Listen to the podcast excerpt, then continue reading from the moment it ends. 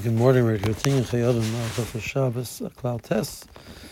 And we're starting Siman Yud. Today's shiur is sponsored by Nishmas Yitzchak Elimelech ben Akiva Zeb Halevi. Here the Chayei Adam addresses a point which we've come across before. As we're going to move forward in Hilchos Shabbos and we're going to say the word Patur, we should know that Ratzalam are Patur Midrabanan. Even though we're, we're, the person is saying that Midaraisa, Chayei Adam is writing that when he's going to use the word Patur in the future, it's going to mean that on the Torah level he's not Chayiv, but it is not. It, it, does not mean that it is mutter. It is also mirabanan. So actually, this usage that the Chayei Adam is referring to is found in the Gemara already. The Gemara says whenever it says patur in Masechta Shabbos, with the exception of three places, the word patur means patur, but it's also. It's not chayiv, but it's still prohibited to do mirabanan. If it's going to be mutter mirabanan, the language would be mutter. If Chazal wanted to tell me that it's going to be permitted, they use the language of mutter.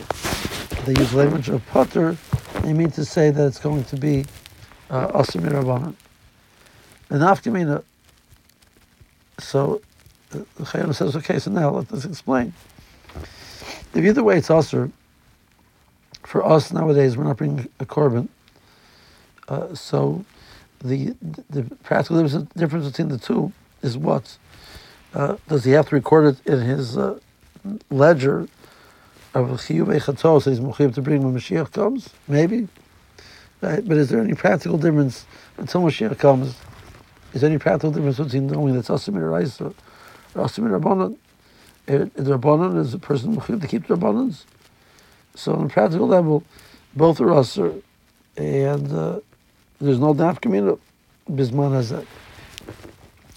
So he says no, nafkamina lanyin la soshan ayalei nochri.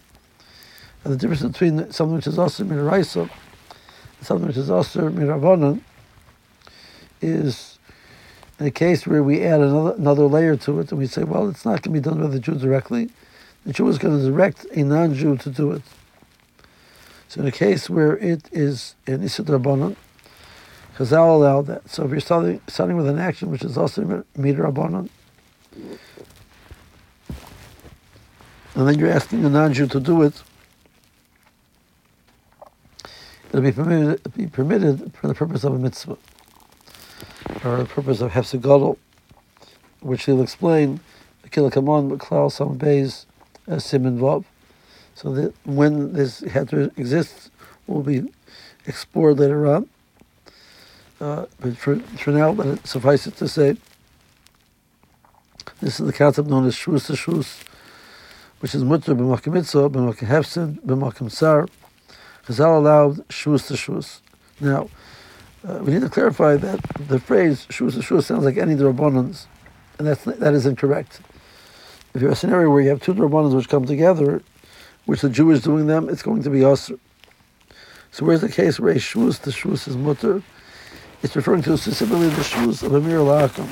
So if one of the two shusim is Amir La'akam, so we start out with a, a and we're not doing it ourselves, we're asking a non-Jew to do it. So the fact they're asking a non-Jew to do it adds a leniency uh, because the Jew is not doing it himself directly, but he's doing it through a non-Jew, which Chazal answered, for whatever reason they answered it. But since it's only uh, through a non-Jew, it's not a Jew doing it directly, and the actual action which is being done is only only the Rabbanon to start with, the combination of the two factors allows it to be mutter, b'makim, mitzvah, etc. But any other case of the Rabbanon, a case of a Rabbanon where the Jew is doing it himself, and we say, well, it's okay because it's two Rabbanons, that is incorrect. The two Rabbanons does not make it mutter. The concept of Shus Shus is specifically referring to one of them being Amir Lakim, asking a non-Jew to do it. Uh, so we need to know what is the Raisa where Amir Lakim is not permitted, and what is the Rabbanon where now we have a case of shus shus. So if I tell you that it's usr, it's that it's chayiv, that means it's nishat deraisa. If I tell you that's patur, that means it's nishat rabbanon. Either way, it's usr. So what's the difference? The difference is when you come to Mir Lakum, Shus Shus Makam Mitzvah. Uh, sort of maps up this thought. We'll touch on that Hashem in the next year. Meanwhile, have a good day.